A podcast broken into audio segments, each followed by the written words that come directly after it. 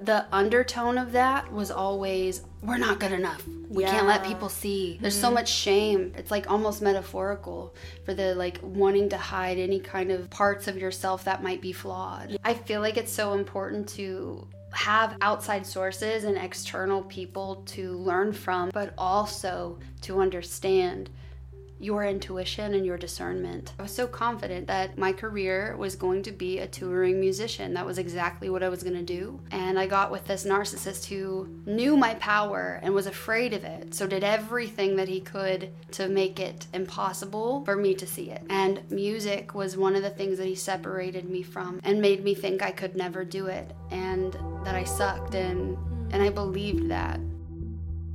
Hello, and welcome to the We Are the Medicine podcast. This podcast is a place where we discuss a wide variety of topics, from psychedelics and other plant medicines to sovereignty and spirituality. This is a space where we have raw and vulnerable conversations and explore the mysteries of our universe with the intention of empowering listeners and guiding you to ask the questions that will help you come into a deeper resonance with your truest essence. I'm your host, Sariena Rose. Now let's get into the episode. What's up, y'all? Welcome back to the podcast. In today's episode, we have one of my very best, closest, and dearest friends, Sydney, also known as Ananarrah. Sydney is a beautiful, multi talented, multifaceted soul. She's one of my favorite people on this earth. She is a psychic medium and intuitive spiritual guide who's also started a business creating jewelry, which is amazing. Also, these earrings that I'm wearing right now were created by her, and some of the jewelry I'm wearing in the episode was also created by her. She's also an amazing musician, one of the greatest musicians that I know. And I'm so glad that I finally got to get her on the podcast because we just have the best conversations. We touched on so many important topics in this episode from the fear of being seen and learning how to own your authenticity to Sydney's creative struggles and her journey with music. And we also talked about the difficulty in learning how to let people go that are no longer meant to be in your life, and so much more. So, if that resonates with you, definitely stay tuned. I know this is a longer episode, but we just got into so much juicy conversation, and it's definitely worth listening to the whole thing. So, I hope it resonates, and I hope you love it as much as I do. What's up, y'all? Welcome back to another episode of the We Are the Medicine podcast. Mm. Today I'm here with my beautiful, amazing friend, Sydney, aka Ananarrah. Ananarrah. Okay. Okay. Yeah, no, this is awesome because we have been wanting to do this forever. Oh my god. Yeah, and we just we're just gonna keep it super conversational because we mm. have literally the best conversations ever. And we really mm.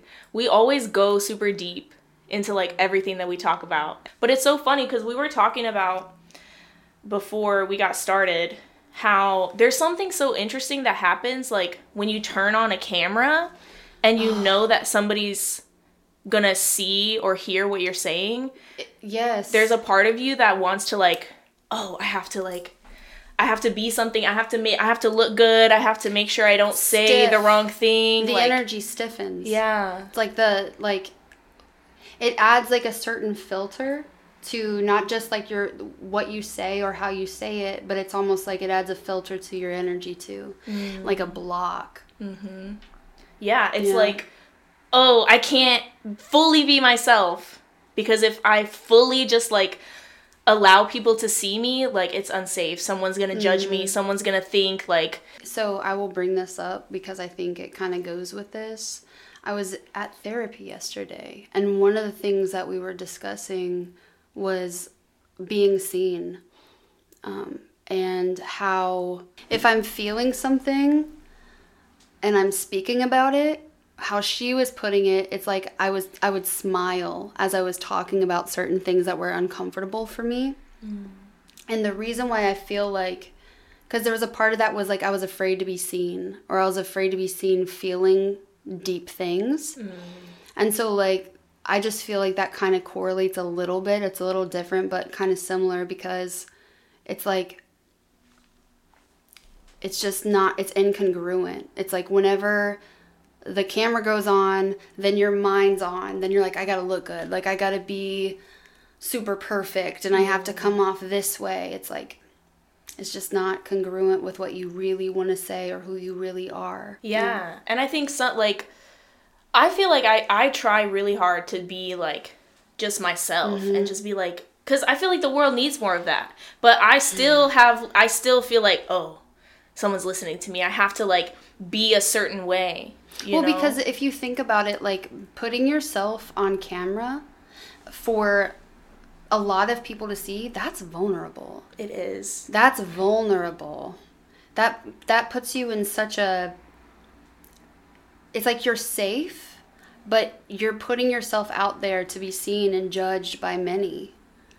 And so you I feel like you we can sense that a little bit when filming something and also you can just say that as like when you're posting an Instagram story or posting a photo on Instagram like feeling like you have to watch the likes and if there's only like this mi- I don't know. You right. know what I mean? Yeah. Oh my god, I only got this many views. Like I suck. Mhm. Yeah, and I totally I feel like it really does have a lot to do with being the fear of being seen, which is something I have like Yeah. really struggled with and still still am working through in many ways.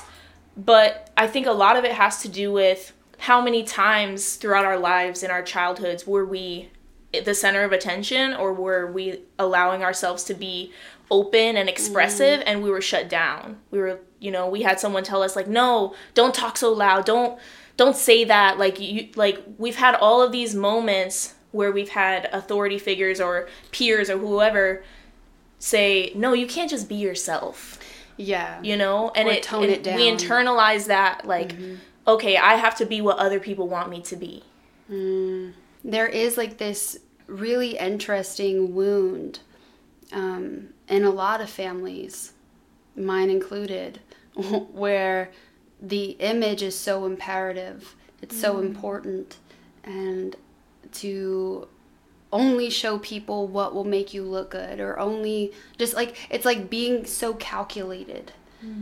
Calculating your every what i'm going to say next or what i'm going to wear or what I'm going to post or how much of myself I'm going to show with the world because it was ingrained so deeply to to protect the image and to always make things look good. Mm-hmm. You know, mm-hmm. to to not allow people to judge you because it you know can affect the family name. Mm. And I understand that to a certain extent, but I feel like there's something about that that can be so limiting and challenging that definitely can come into play for some people if that is that the uh, way you were raised Yeah, Yeah. it makes me think of something something I always think about. It's so funny. So anytime I have people come over to my house, I have to clean. Like I'm like I have to make sure everything is in its place and like the floors are swept and all these things. We can't have dishes in the sink.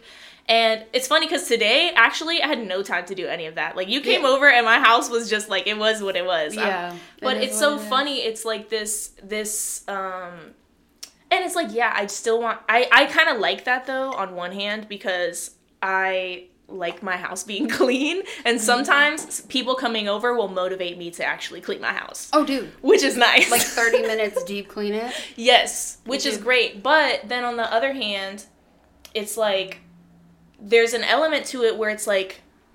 Oh, I have to put up this front. You know, like anytime people come over, my house looks perfect and it looks clean. on the time but But it's and so like and so it's like in my mind it's like they'll think that i'm like a clean person like i am organized and i keep my house Mm-hmm. like so perfect but it's not like that a lot of the Mm-hmm. time and i'm sure there's so many people like that like especially people who have kids like oh my god i can only imagine. Bro that's so my mom like growing up like it would be hellish. Absolute hell. Like if we were having like a party or just people coming over.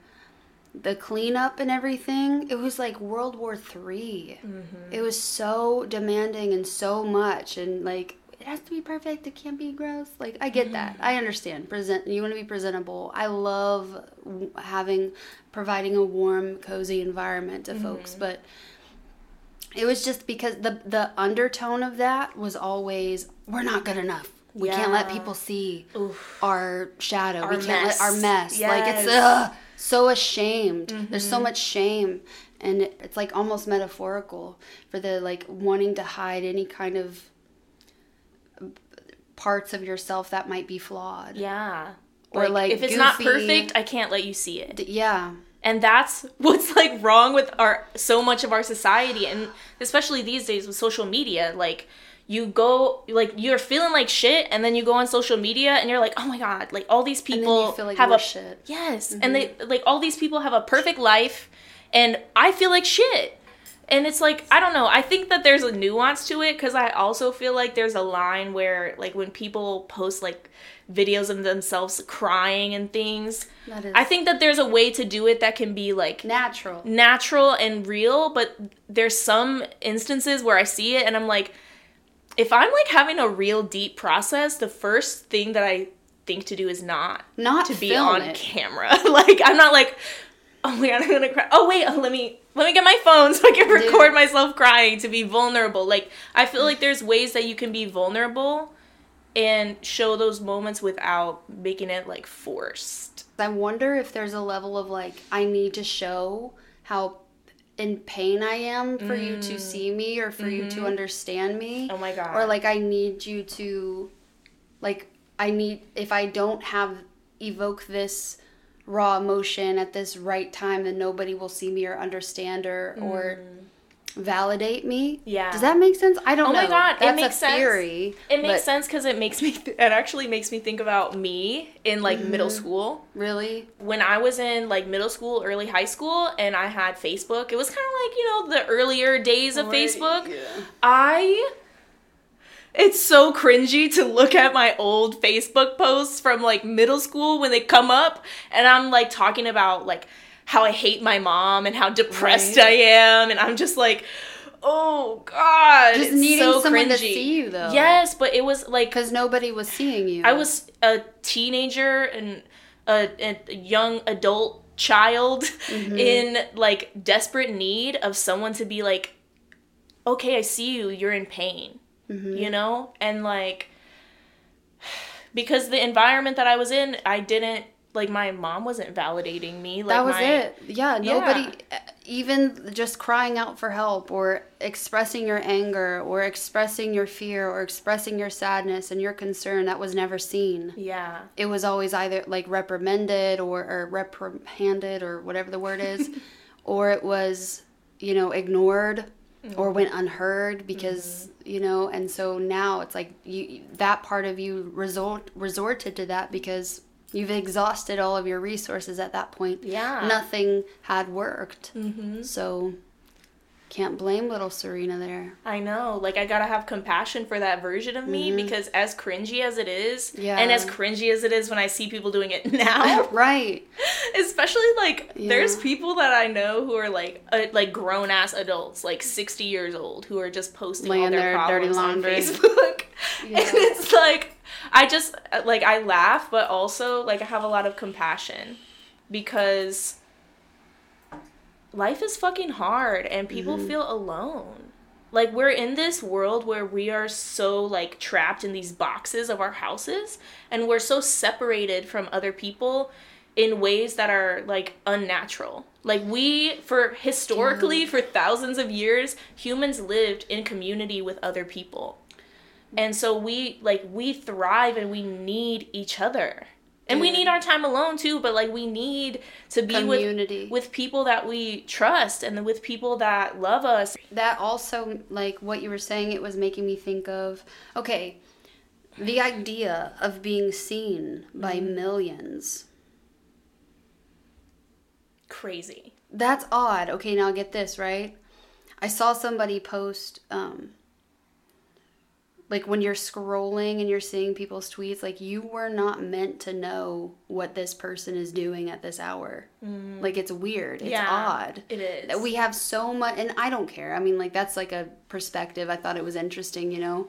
But i think like what i really find fascinating and resonate with is how much access we have to everyone at all of the times and the expectation that you have to be there at all times to answer my text or to check the phone and call me back or to, to mm. like there is there's been such a now don't get me wrong it's awesome mm-hmm. to be able to connect anytime you want like that's great but i think that there becomes like a level of expectation because the boundaries and the lines have been blurred so much between like the act being somebody being accessible to you Yeah. and being able to reach them oh compared to the landlines and having or writing notes or letters to people. And you see these like mega celebrities who you just know too much about their lives. Like you you know the sh- the shit about their man cheating on them and their relationship drama and their mm. drama with their their baby's father or like whoever.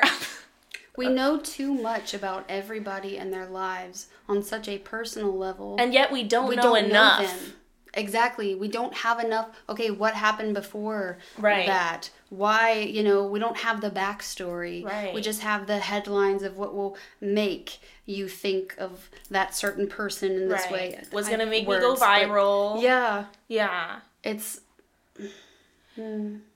and like we're not but it's so funny like it, that's such an interesting place to take it be- like to take this conversation because it's like we are have so much access to people and their lives and like what they're doing on a day-to-day ba- basis but we don't actually have real connection with them we don't we don't at all. it's sad like parasocial relationships. You've heard about that? no what is that have okay i'm you might i don't know the exact definition but what i can tell you is i love the way you just like shorten words yes. Definition the definition but a parasocial relationship is like where you feel like you know that person that you mm-hmm. follow mm-hmm. and you just know them you feel so connected with them to the point where you completely trust them. Mm. But you really don't know who that is.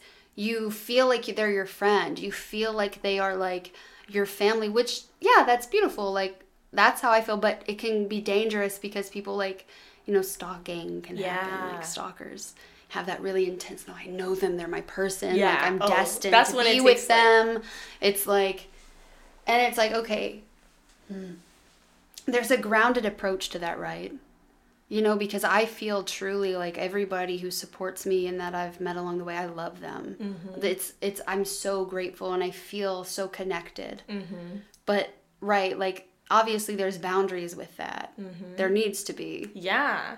And there needs to be like because there can become a, a, a dangerous power dynamic between whoever the influencer is with their audience Yeah. and that parasocial dynamic i think is what i've heard people talk about but mm, Yeah, and I feel like it can be dangerous for both sides Mm-hmm. because it could be dangerous for whoever the influencer is, especially the more they Mm-hmm. grow, as like you like you said, like someone stalking them or things. Yeah. But then it's also dangerous for the followers or the fans because there are people who have big followings who are predatory, who want to. who use that Yes, and they'll manipulate manipulate people to get Uh-huh. their money, and then like weird like abuse situations happen and cult like shit. Like that's real. It takes so much discernment in this world that we're in to just like have that awareness that like when you're following people online, like you do know some things about their life. And mm-hmm. especially like me, I feel like and I there's people that I follow who I feel like do a really good job of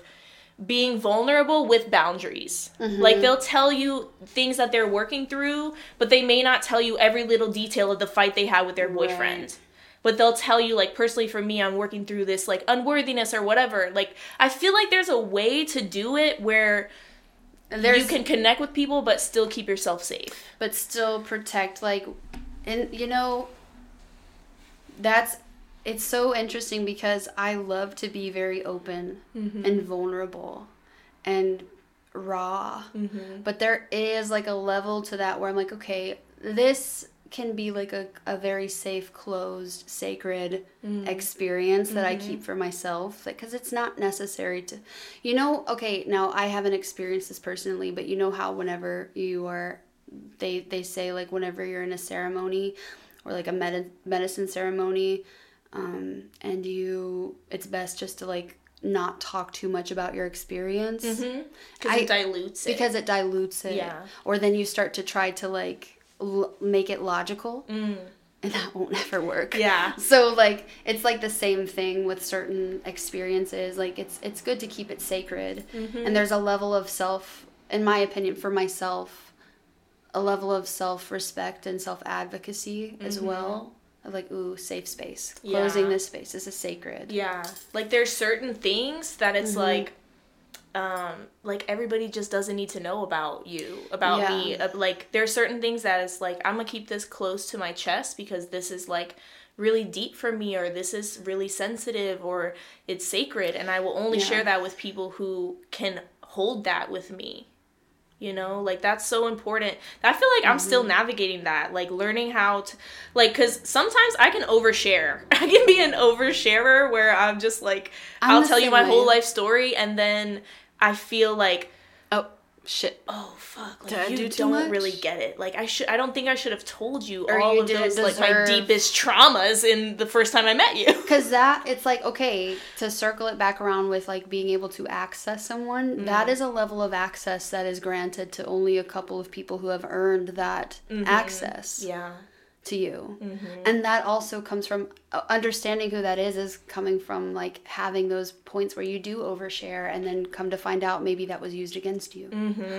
yup Oh no, you know, and it sucks and it creates a, a, a definite, definite like internal struggle. But man, over time you start to learn, okay, I can't share that with this person. yeah Like with you, I could tell you anything. Yeah. All of the nitty gritty. And there's, and I could, there's a couple, very small list of people, but like, I don't know. Like, it's like, you just really have to protect your energy, protect your who you are, protect your backstory because it taken out of context, man. Yeah. Yeah, like and that's the thing about sharing online is because especially as your followers grow, you are opening yourself up to the judgments and the projections of whoever comes across you. And it's um before I say the other thing that I want to say, I just feel like I want to say I do tend to overshare, but it's interesting because I'm also very um, private with a Mm-hmm. lot of things. And so when I find myself oversharing is when I feel like, oh my God, I really like this person. Yeah. Like we just met and we're like vibing and I'm like, she's really cool. Like I'm to tell her like this whole story about this thing that happened in my About- childhood. yeah. And then even if, even if that person is cool, then afterwards I'm like, I don't, I don't really know you like that. Like, I don't know if I should have told you all that. I should, yeah, and you kind of feel. I get anxious. Mm-hmm. I get really anxious if I feel like I've overshared or I just get really triggered and concerned, and I'm mm-hmm. like, "Fuck! Yeah. Oh God!" Like, yeah. is like I don't know. I don't know this person. I don't know what they're gonna think of me. Like, and I've seen like people who I really fuck with, like whether it's a musician, an artist, an influencer, like a YouTuber.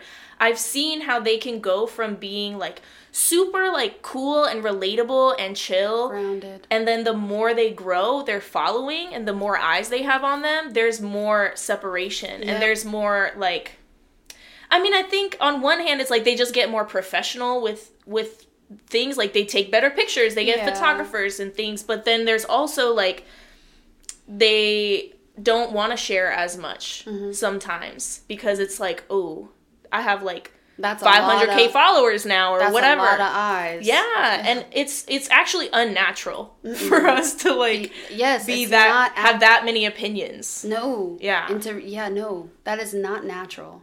But also like it's such a blessing mm-hmm. because we, We- can literally like create a business just from online, like from talking to people and like from sharing your life. There's people who have entire, you know, YouTube channels and things that are just vlogging, sharing like their life. Who yeah. Isn't that so cool? It is cool, and that's something that I'm wanting to do. Yeah. I really do. I love the idea of just being able to share who I am and vlog it. Mhm. I do. Like it's it's exciting and interesting, but there is like a level of that that can be so oof oof oof. Mhm. You're seeing the inside of my house. Yeah. You're seeing my bedroom. Yeah. You're seeing like you know like Mhm. I used to so I used to even do some vlogging on YouTube and I I thought I was gonna go more down that route because Mm-hmm. I follow a lot of YouTube vo- vloggers, and I was like, "Ooh, it was fun," and it was fun, and like I love having the videos like as the memories and like getting to share that with people is really cool.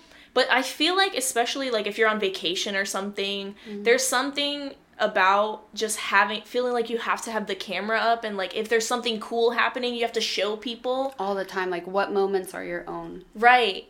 And so that's the only thing because then that's where it ties into where we're talking about like when you put up the camera, then Okay, like is the this filter goes up. exactly? So if you have the camera up all day, most of the day, who's experiencing, how Is much are you you? really yourself? yeah, yeah, is it you or is it this mask? Mm-hmm. Because there is like a level of like, let's be real, like there's gonna be a part of it.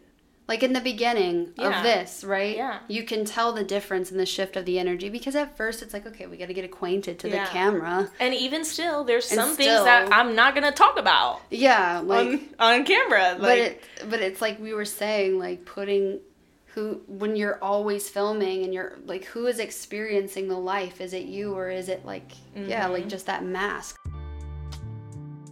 Hey, friend! If you are interested in plant medicines, or if you're on the plant medicine path, or even if you just like to work with plant medicines to enhance your spiritual practice, you are going to love Four Visions Market. Four Visions Market has a wide selection of many different spiritual tools that can help enhance your spiritual practice. They have just about anything you could imagine to fit your personal spiritual needs, such as an amazing collection of hape, which is my personal favorite thing to buy from them. Four Visions is my go to place to get hape, and my two favorites from them are Divine Mother Rose and the Ojo de Jaguar hape. And even if you're not into hape like me, I promise you they will have something you're gonna love. They have a wide selection of spiritual tools with anything from ceremonial cacao to botanical tinctures such as king nettle tincture, which, by the way, nettle is one of the most amazing and nutritious plants that you can put in your body. So everyone needs them a little bottle of king nettle tincture. They also have some amazing healing lotions, Florida water, yoni steaming blends, tea blends, sananga, and they have an entire line of CBD products including tinctures, body butters, pain salves, and even a little something for your pets. And the beautiful thing about Four Visions is that every single product in their marketplace is created handmade by indigenous people of the Amazon. And what I really love about them is that they give 50% of their profits back to those indigenous artisans to support them and their families and the tribes and make sure that they are healthy and beautiful and thriving as well. I am so grateful to be partnered with Four Visions. I really believe in their message and their purpose in this world. I love the way that they support and give back to the indigenous communities in the Amazon. And I think it's probably one of the best companies that you could support because they are really doing a lot to help those indigenous people. And I have a special 10% off code for you. So if you click the link in the show notes and use the code Sariena Rose, you can get 10% off your first order. Now let's get back to the episode. What do you feel like is the most difficult thing you've had to overcome in your life? i still feel almost like i haven't overcome a lot of things. I'm in the process of it. Mhm. It's a constant unfolding. constant. Yeah. I think the biggest thing is having to learn to walk away from certain relationships. Um, that do not serve and hold a purpose and that create intense anxiety hmm. stress worry, concern, all of the things, and and being able to break away from that without e- even having the fear of letting people down and hurting people's feelings, mm-hmm. Mm-hmm. Yeah. because that is what directly leads me into like the healing process of all of the things, all of the bullshit. Mm-hmm. Like all of the times that you let somebody treat you less than you deserved. Yes, Yeah. and because you usually it's like I just stay. Mm-hmm. and I just uh, be become a, a doormat mm. if you will. Mm-hmm. A pushover. Mm-hmm. And when you're used to trying to be the person that comforts everyone and creates peace, and then you're the one disrupting the peace. Mm. But it's like you don't always have to be the peacemaker. That's when it's when it's time to know like where is my boundary? Like where do I need to be more firm? Like I feel that. I've it can be hard and and we see the good in people. Very much. Yeah, like we like we see the light in them and something that came to me a while back was see the light in people but don't be blinded by it. hmm And I feel like that's so profound because it's like sometimes we do get blinded and we just I mean I've I can't tell you how many people I've let walk all over me or See like just people, but don't be blinded. it's it's hard. And I feel that too. I feel like I have trouble like I have a hard time with change in life. hmm um it my astrology i have a scorpio north node which means i'm my life and i have pluto in scorpio so it's like i'm constantly dying and being Yeah. reborn and basically that's my whole purpose in life Death and rebirth. Yeah. Death and rebirth. but my that means i have south node in taurus which means all i want is comfort in my life all i want is stability and security Oh. but it's the hardest thing for me to obtain Oh. and so it's like this weird like push and pull how dynamic where it's like I'm constantly dying and changing and shifting and things in my life are constantly sh- shifting but I try to hold on to them. So like I've had like I still think about people that I was friends with like five, six, seven years ago Yeah. and I'm just like, damn, like, how are you doing? You know, and I don't think there's anything wrong with that, but there has been a level of like not wanting to let go of people and letting like letting life take it take its course because everything has seasons and like some people ain't meant to be with you for all the seasons and i'm just like damn i can't take y'all with me It's hard. yeah that like I think about that all the time like the people like just people that I love and I just yeah gro- growing apart and letting go mm-hmm is such a weird thing. It is. It's hard. And I think on my end, like I've I've had some situations where it's like I'm outgrowing you and I'm realizing that there's actually a lot of toxicity here. And like It's you're not yeah, and I'm like this is not we're not healthy for each other and we're both just like it's it's not a good situation. Yes. But I've also had it where I had to like let people go who were like good people. Who like I love you, like I still fuck with you.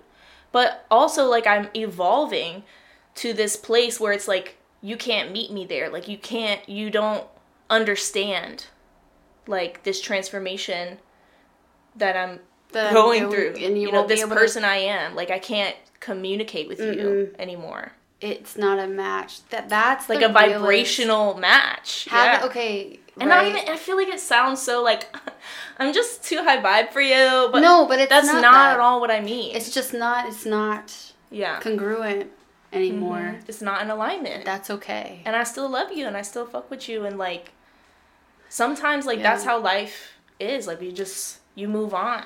different pages, different, and sometimes those paths can come together, and sometimes they don't, Yeah. and sometimes that's okay. Mhm. It's interesting because the one thing that is so blatantly obvious that it is time to depart. It's time to find an exit point in that connection. Is when you've been spending a lot of time doing growth or healing and working mm-hmm. on yourself and developing, and then there's somebody in your life who's like, "Oh, you changed. Mm. I don't like who you're becoming." Mm-hmm. But you know in your heart of hearts, you feel more aligned and more safe as you are now versus the individual you were that they're comparing this former self to. Yeah. Exactly. And I feel like it's so cool when you mm-hmm. have people that can grow with you. I feel like when you have people in your life that are also on a path of healing and like getting to know themselves more and working on themselves and like you can hold each other through that and see each other. And i feel like i feel like that with you and like our group of friends is Uh-huh. we like we're all so different from how we were when we first met Oh God. but we still vibe like we're growing we're together growing together. yeah and we're, We're- helping each other along the path and i mean all those people that we've had to let go of too they also helped us on the path in some way form and mold. yeah Yeah. but like everyone's not meant to be there for every season No. and that's okay and it's still like we gotta grieve that too like we have to allow ourselves to mm-hmm. grieve the person that we were when we were with that person in a relationship or a friendship or whatever like because different people bring out different aspects of us. But they'll always like those moments will always be a part of our story and our journey. So it's like it's all sacred. Even the people that have hurt us the most like that's a part of the story of Sariena or the story of sydney. You know what I picture a lot of the times? Mm-hmm. I and this I don't know if I'll be able to like share this visual that I have a lot in words, but I'll try to. But sometimes I'll think of everything in my life, all the people, the people who have hurt me, hmm. you know, and the, the every the, my teachers, people, uh, just you know, people that played a role in my life enough to create an impact hmm. good or bad. Mm-hmm. Sometimes I just visualize like they're all playing a character and at the mm. end the at the end of the day or the end of my life, right? Just seeing them kind of clapping and saying, You mm. fucking did it, bro. mm-hmm. You killed it. Mm. And it's like the people who maybe I fucking had beef with, you know? Right. Like Those are our biggest teachers. but they're there and they're like, Hell yeah, you fucking did it. And it's like mm-hmm. a the bow, like the the the seeing them and saying thank you and them seeing me get to the end goal. It makes me think of some, for some reason. Recently, I heard somebody say that there's some people who come into our lives and they play the role of the villain, or like they're mm-hmm. just like, maybe in this lifetime they are just very a narcissistic, like, Soul. yeah, like person who is just wreaking havoc on other people's mm-hmm. lives. But sometimes I don't, and I don't know, like, this is like, this is one of those things. Like, I like to ponder on things. I don't just listen to what people say and be like, oh, that's definitely true. I see, like, hmm, what do I think about that? You know, like, does this resonate? So, this is one of those things. They said that sometimes, pe- like, very high vibrational, I guess, or like high. What is the? How am I trying to say it? Like, like very high light beings will incarnate as these people who like will be like your narcissistic parent or mm-hmm. whatever, but they are serving a like divine purpose To to, help get to- you to like evolve from this whatever. Evolve from a certain. It's. I think it's interesting. yeah, it's an interesting thought. I don't know if I necessarily believe that's true or is if it is, like it's definitely not. I don't like- think it's everybody. No, I think it, I'm Who's like a open to it. bad But I feel like there's something that right. Yeah, it's like not. It's nuanced. Yeah. It's like As is everything. in this. Everything. This is why I love podcasts because yeah. we have enough time to talk about the nuances, that part. you know? Mm-hmm. And like in a 30 second, 60 second Instagram video, there's no time to like discuss all of the little nuances of what I think about something or the world. Yeah. Like the world is inherently paradoxical. And can I also share a perspective? I'm curious Yeah. what, how you feel about this. Um, there in this universe, there's no such thing as objectivity, mm-hmm. right? So everything is subjective. Mm-hmm. Your experience is subjective. My experience is subjective. Mm-hmm. How do you feel? Like, does that? Do you want me to go deeper on that and elaborate? You can, but I, I you understand? What, I kind of get what you're saying. How do you feel about that I feel like that's a- philosophy? I feel like that's a part of the truth. mm-hmm. Because I feel like when you are living in this 3D reality where you have a body and a ego, Mm-hmm. like this personality, this human that I am right now, Mm-hmm. everything is subjective because you're seeing everything from your perspective based on your life experiences. Mm-hmm. But when you go to a higher level where you are just one with God, one with everything, it there is an objective truth that that permeates all existence. Through everything. yeah and it's a it's a part of everything. But within that there is all of these little separate truths and experiences and opinions and that that's why it's just so interesting and i think these days a lot of people don't know how to have conversations and they don't know how to like there's so much conflict because we don't know how to differentiate what is opinion and what is fact. And the lines are blurred some people are like this is fact because science says so or because there was this study done or whatever. But then one day that's another study is going to be done that says that that's not true. So it's like what is fact and what is fiction? What is truth? What is and not? what what is fact? What's opinion? You know all of these things. I feel like there's i don't know. It's a lot. It's it's, a it's a deep conversation.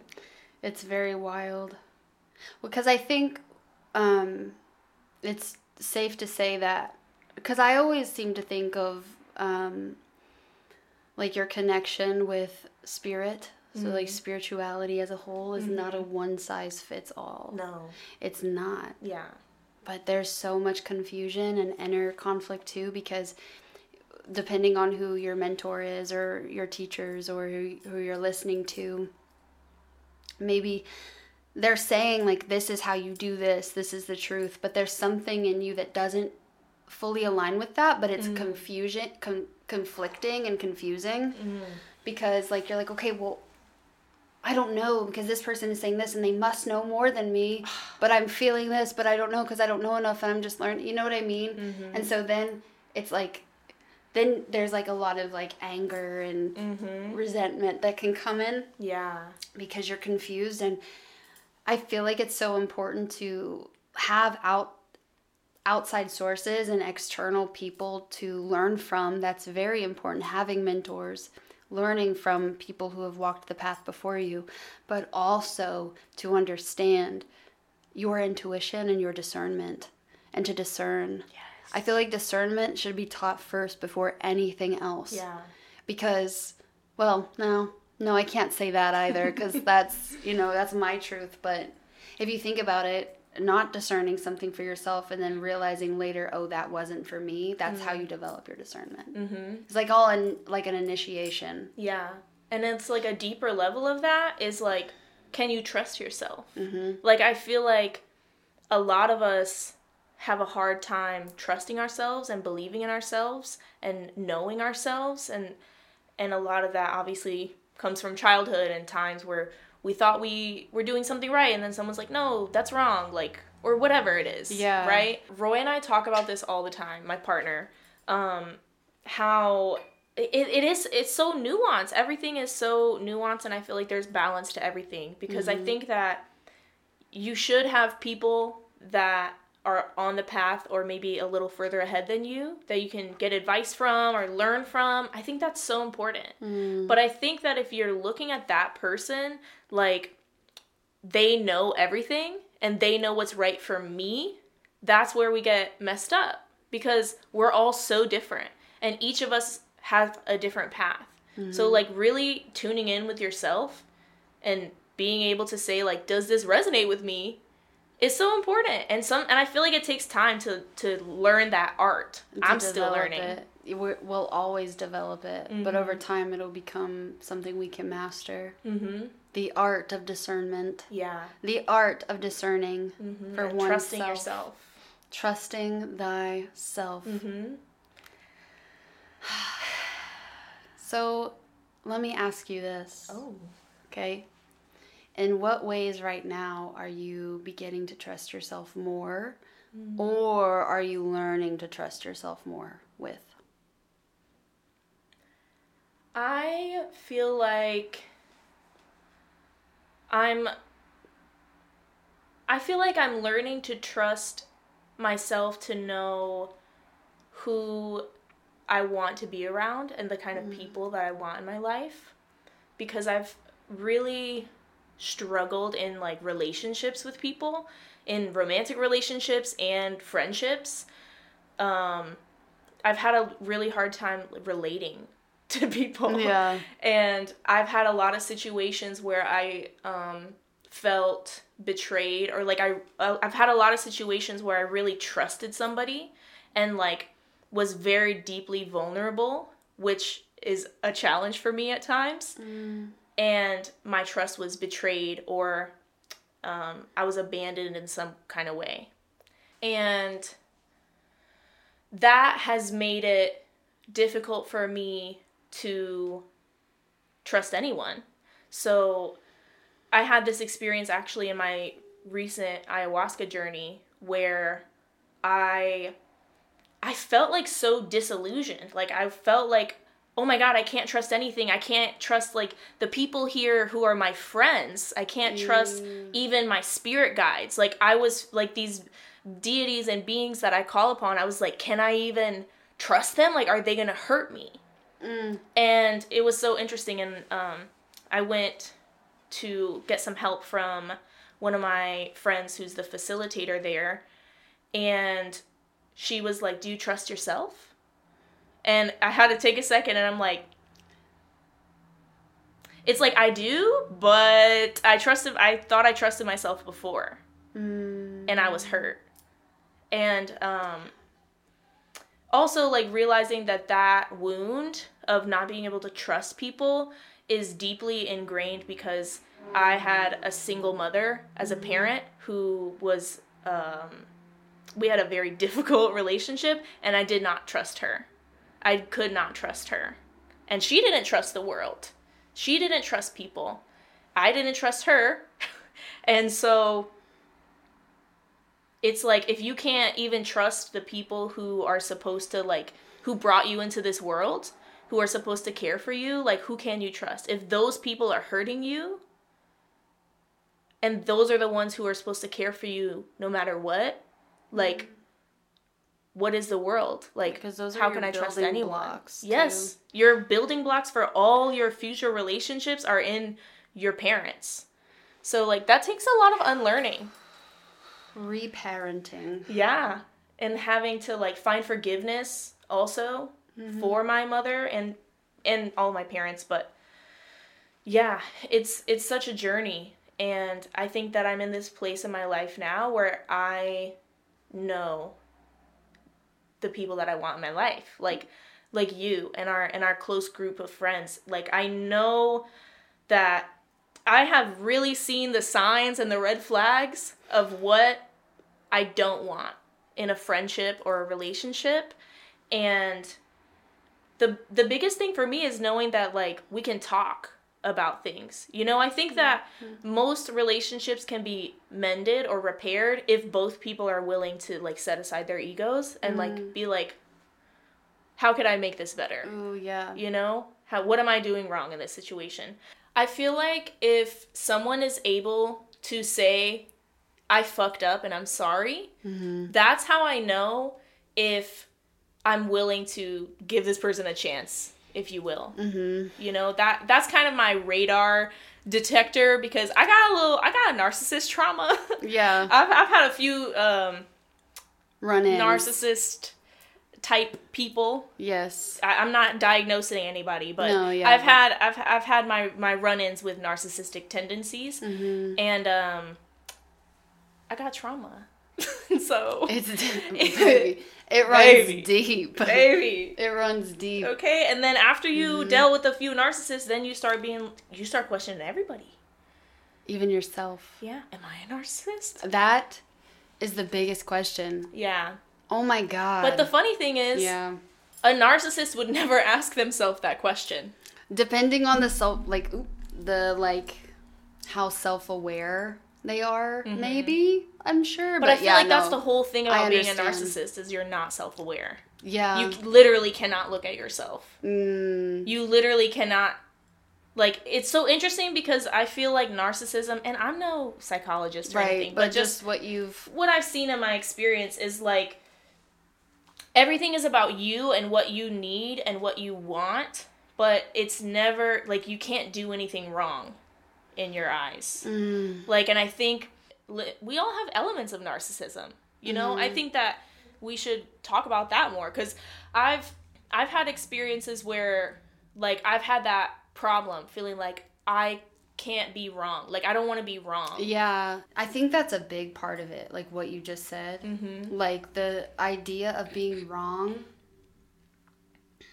Like it's okay to be wrong. And I'm curious if it's like, I know for me, I was raised um, by very strong women, but to the point where almost like femininity is almost like pushed away Mm-hmm.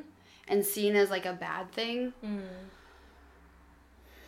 and it was all about like you you're you have to be smart like you're you can't be wrong you have to be smart you need and that's a, i mean honestly if you think about it with like surviving as a woman and especially years and years ago like that was something you needed as a defense mechanism to be heard like your intelligence and you know like, i don't know.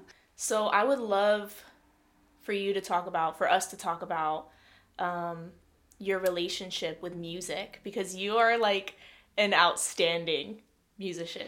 Like your voice, it just gives me chills, and your guitar playing, and it's just like angelic and so beautiful. wow and we relate so much on music and, And our journeys and our mm-hmm. struggles being a musician, being a creative person. I would love for you to touch on that.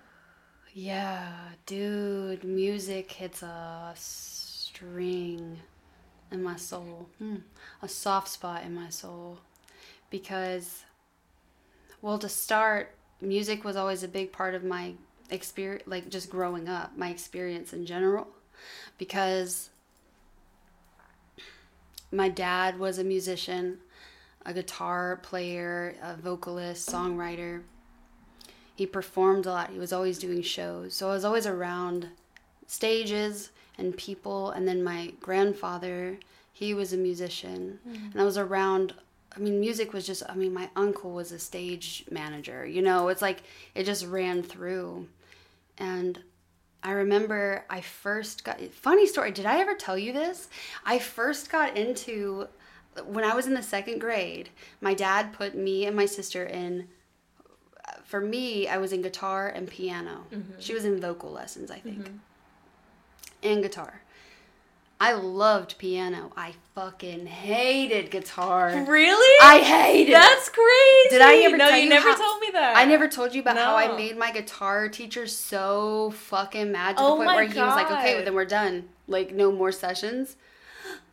what? Oh my god. So, yeah, I was I wanted to go to piano cuz I loved piano and then the guitar was it was guitar day and I'm like fucking okay cuz he was just showing me bu- bummy notes. He wasn't sh- like okay, and there's nothing. I mean, guitar like music theory is important, and but I like to go. I Oh, just yeah. like to go. I just want to make Oh, the, the sound music theory part is so boring. and do my thing. Yeah. but I respect it. You know, and it's necessary. important. yeah, you do. It like is. it really is. It really is important to but it's so understand boring. it. It's very boring. And so I'm sitting there and he's like, and I, I think from what I can recollect, I just, he would tell me to do something like, I don't fucking want to do it. And then he got so mad. He was like, okay, then you don't want to do it? Okay, fine. Go. Leave. Just like that. And mind you, I'm like, How old are you? okay. I think I was in the second grade, so I must Oh have my been god, you're seven. so young.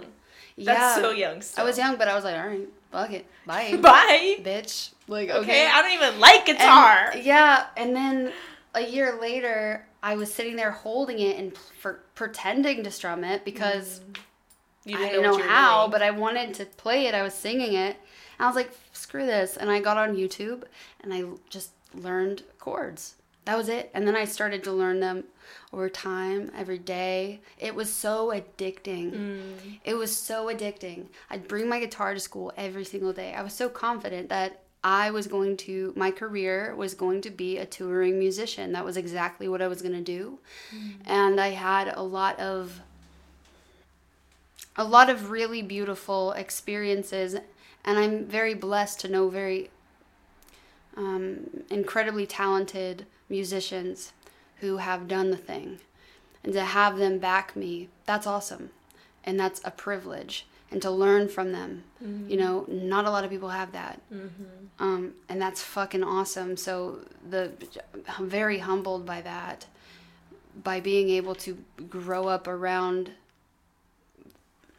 amazing, talented artists, and my dad, dude. Anyway, uh, Yeah, your dad's amazing. dude, He's a great musician. he is wild. It's crazy. So what happened? Oh yeah. I so I ended up I you know, relationships happen. You get with narcissistic people like we were speaking about and it was interesting how narcissists will recognize your power mostly before you do because it's usually people who are very, you know, have a lot of trauma and might not have a good like self-image which was me and I got with this narcissist who knew my power and was afraid of it. So did everything that he could to make it impossible for me to see it. Mm. And music was one of the things that he separated me from heavily and made me think I could never do it and that I sucked and mm-hmm. and I believed that. Mm-hmm. And I think what happened is it just was so dark that anytime I would play music, I would just be reminded of how I let it down. Mm. Um, and I missed a really important gig, a very important gig because of this person where a lot of my family members were there, a lot of people who, you know, mentored me and I learned from and you know, friends and family they were there and I bailed completely. Um, because I went and I got this dude instead of going there. So there was so much darkness surrounding it. So picking up the guitar was brutal. Mm. Brutal. Absolute hell. I'd be so angry and just like fuck, I could never get through a song. I'd be playing and singing and it never it didn't feel the same anymore. Singing, oh, I felt like I couldn't sing anymore. I was so constricted. Mm. So Your constricted. voice was literally like So constricted cut off. Yeah. and the and I know that you relate to this because the relationship that I have with music is almost as like music is so personified but not mm-hmm. even personified like I don't know I'm in love with it. It's like a mm-hmm. romantic mm-hmm. yearning it's a connection and I hurt her. Mm. I you know what I mean? But I abandoned I you. abandoned yes. Yeah. and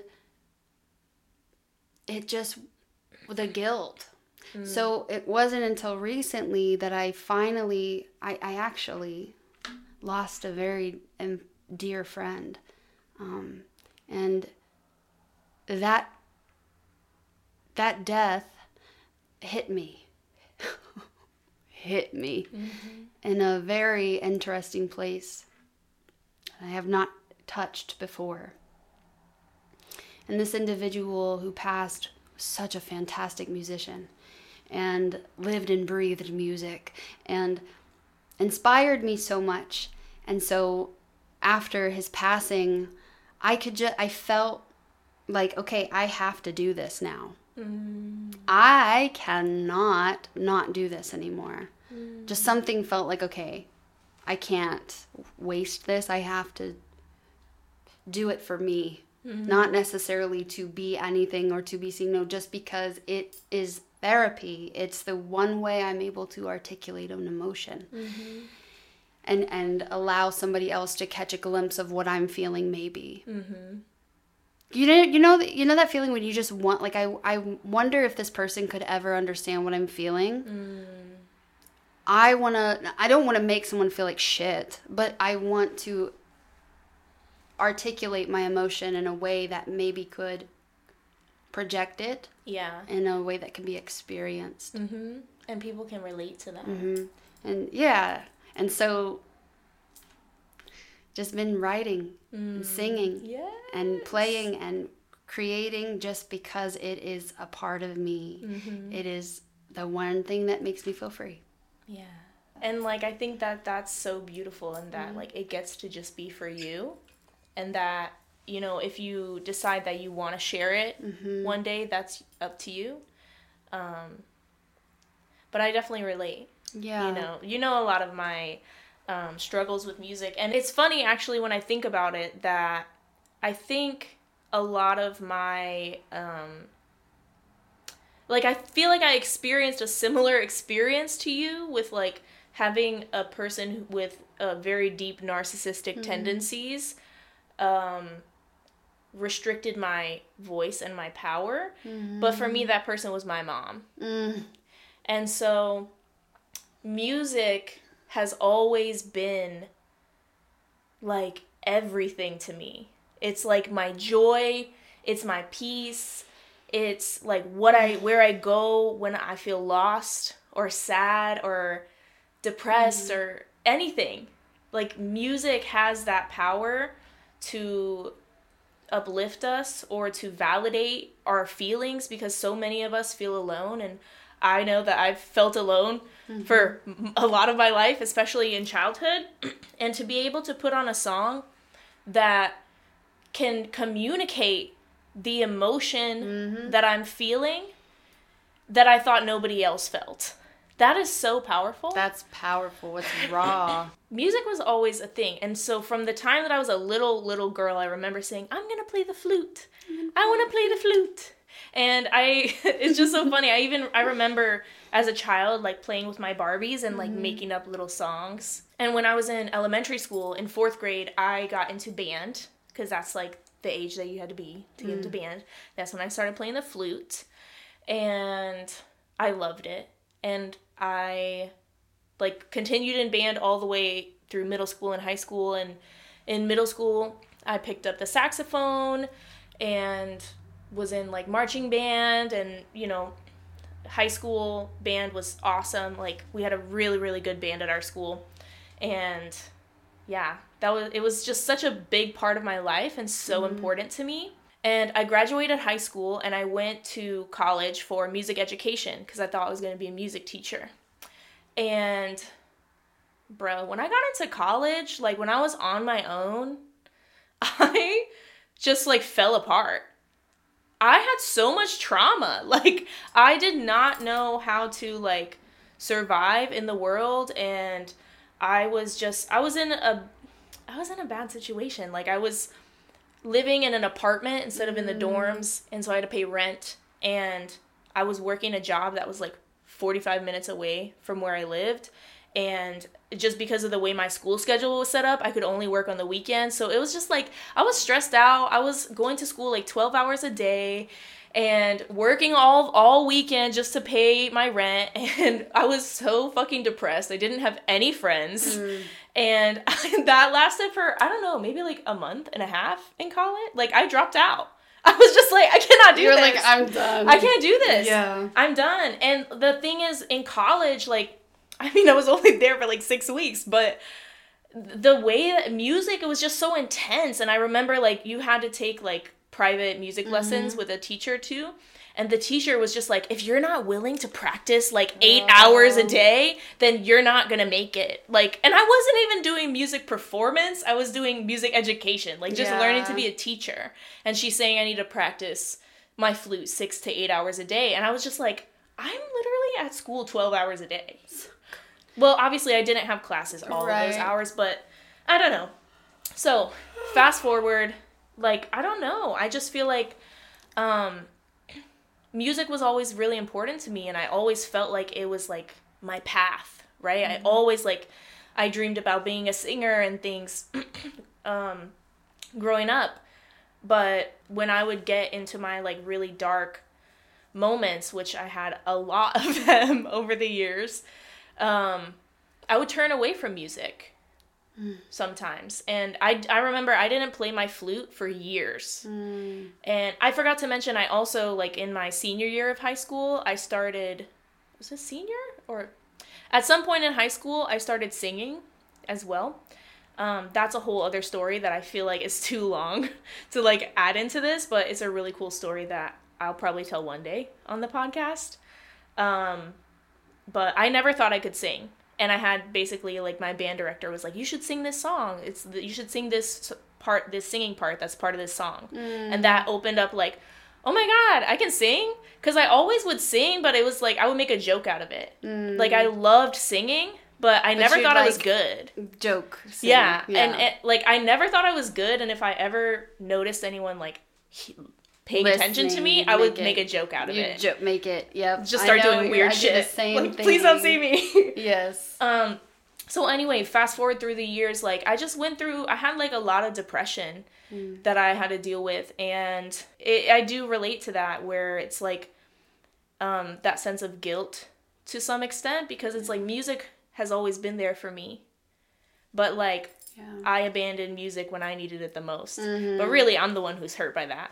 Right? Really- and then yeah. just like dealing with so much like self doubt and resistance and feeling like I'm not really that good, that has been, it's like held me back from music for the longest. That one is like feeling like, well, I suck anyway. yeah. It's like, what's the point? I shouldn't even I try. I don't want to hear other people tell me that too. yeah.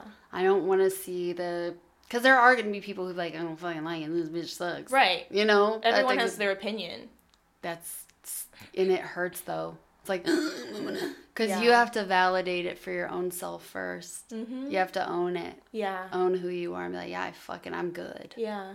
So a few years ago, I was just in this place. I had recently gotten out of like a year, a two year relationship that kind of like took over my life. Yeah. and that I chose to let it take over my life. And, you know, not uh, blaming that on anybody. But I was like, I want to do something with music. Like, music has always been my thing, you know? And I was like, I guess I never thought of myself as someone who would be like a recording artist. hmm Um, but I was like, what if I just learn how to like make beats and like do like make songs?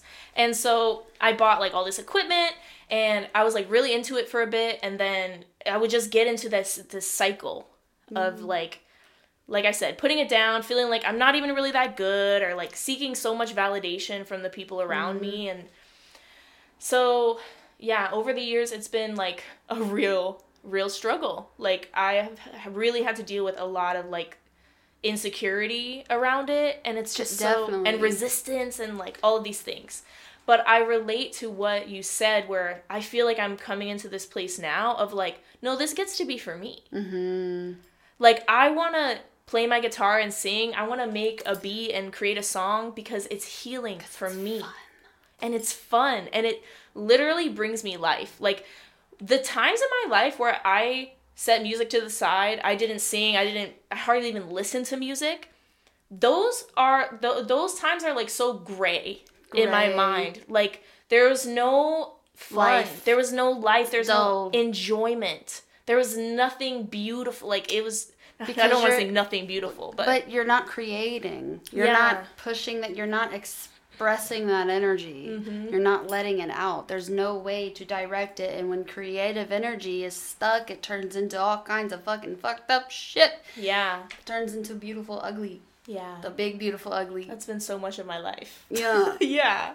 yeah. Like suppressing my creativity. Yeah. And it's like our natural instinct in life is to create. Uh huh. You know, That's humans, it's our entire purpose. Creation. Yeah. Fuck. Yeah, it's deep. Music is like it is everything. It's it's just so funny how it's like something that means so much to me and is so sacred um and is like the the only thing like the only thing i feel like that has just permeated my entire life i always knew i wanted to be a musician, Musician. from the time that i was young Yep. And I didn't know exactly what that meant or how that would translate, but it's like i'm I am a musician, like it is who I am in this Yep. life, and I still I'm like starting to share more, but I'm like I'm not all the way there. I haven't all gotten, I haven't arrived And yet. that's okay. Yes, you have not yet arrived, But for now, I'm just letting it be for me and that's good. because it's healing and it's, so needed It's for me. authentic and healing and grounding and There's a vulnerability to it too. I think that um, Mm. Is a big part of why I've been afraid to share it. You know, because it's like a window to your emotions, to what you're feeling, to what Oh, you're going through. Yes. Like even just your voice is like mm-hmm. that's the the sound of your soul. It's your soul sound. And then when you write a song and you say like, hey, I feel like shit in this song, and then you What? sing it so w- vulnerably. Oh my god, that's so scary. Like, It's like tying it back to that fear of being seen The f- for who I am. There is no. I think that there is nothing more vulnerable than art. having your art be put on your interwebs, your socials, and having other people like there to react to it and express. I know we've already kind of touched on this, but that Yeah. is so scary. Yeah. That is so laying yourself out for the world to see To like see. bare like this is me but honestly like that's that's what the world needs It's freeing if you think about it because is. if you create that sense of self and oh, I know who the fuck I am. Mm-hmm. There's nothing you can tell me that's gonna change my mind of how fucking awesome and how validated I am. Mm-hmm. How I can take up this space, how I can be seen. It's okay if you don't like it because I love me, mm-hmm. and that's enough. yeah And I feel like if you can create that sense of validation in yourself, the wealth of validation first, it makes it so much easier. oh my god yeah Cause so like I feel like at some point it doesn't matter who said what or who commented what or Yeah. how many likes you got or whatever. Okay, cool. I don't care. Mm-hmm. I'm good anyway. Fucking mm-hmm. shit. Yeah. I'm a bitch. But it's like hard to generate that. Yeah. But it's it's something that has to be tailored to and worked on and tended. i definitely agree. I think that it takes time to do that inner work um, because there's people who even are still who even like put themselves out there but they are seeking that validation. And then like you have these um, situations where someone gets mega famous and they have all these people who love them but they also have all these people who hate them and it just magnifies everything that they don't love about themselves and so i feel like Yeah. life especially if you're going to be in any kind of spotlight like you don't even have you don't have to be beyonce but like if you're going to have eyes on you i mean just in life you should like i think it's important to learn like to know ourselves To know who you are to you love are. ourselves to like because then it, i feel like and i'm getting there. I, I feel myself evolving in that way of like oh no i know who i am. I can trust myself. I know i have good intentions and i know that i can be wrong sometimes and i know that this is my path. Mm-hmm. you know like it's I, I don't need anyone else to validate me. I feel like i'm getting there. I wouldn't say i'm like all the way there But you're that, working being towards real. that. yeah You're moving towards that. yeah and i feel like it really does come from knowing yourself Know thyself. yes is the most powerful philosophy there is Mm-hmm. because if you know yourself you know your fears you know your your hurts you know your trigger points you know the things that you said wrong the things that you said completely right you know just who you are Mm. then it's more blissful i feel like i love that. If you trust that. Mm-hmm. i love that. Then you love that. And then you own it. You know? Thank you so much for coming on the podcast bro today. you're welcome. This is so much fun. This i feel like so we could keep going forever we could. but i think we're i think we're good. We're good? I think that's a great place to end it. Okay perf And I want to I do want you to tell the people like what you got going on. Where can they find you? yeah What do you be doing out here? So I am on TikTok. I am on Instagram um, at Ananarrah. Yes, I'll tag her in the show notes. N A R R A H. Um, and I am over here, out here, assisting and directing and illuminating the self Mm-hmm. and the beauty that lies within you. And I love holding space. And uh, so, yeah, that, that you go find me over there and catch me out here doing the things. yes, just catch me living. outside. How about that? You can get a reading from her. okay, go to her website. Yeah, um, it's all linked in my socials. Yes. It's a Stan store Yes. slash Ananarrah. and she makes jewelry as well. I have this necklace and Yes. this bracelet that she made, and you you rocking some of your I'm own rocking stuff it. too. We're Okay. rocking it. So you better go check her out. I Send her a love making jewelry, so just send me a message. My door's open, babe. We'll get you all adorned. Okay. Thank you so much. Thank I you love for having me on. Thank you all for watching. I really hope you enjoyed this. And this was fun. It was fun. I feel like we definitely gotta do it again. We have to do it again. There will be another, a return. Yes, for sure. We hope you all enjoyed. We love you. Love you. Mwah. Thank you so much for tuning in today. If you're watching on YouTube, don't forget to like, subscribe, leave a comment letting me know how you liked this episode. And if you have topic suggestions for future episodes, feel free to leave them in the comments there. If you're listening on a podcasting platform, it would really help me out if you could leave me a nice review letting me know how you like the podcast so far. Thank you so much and stay blessed.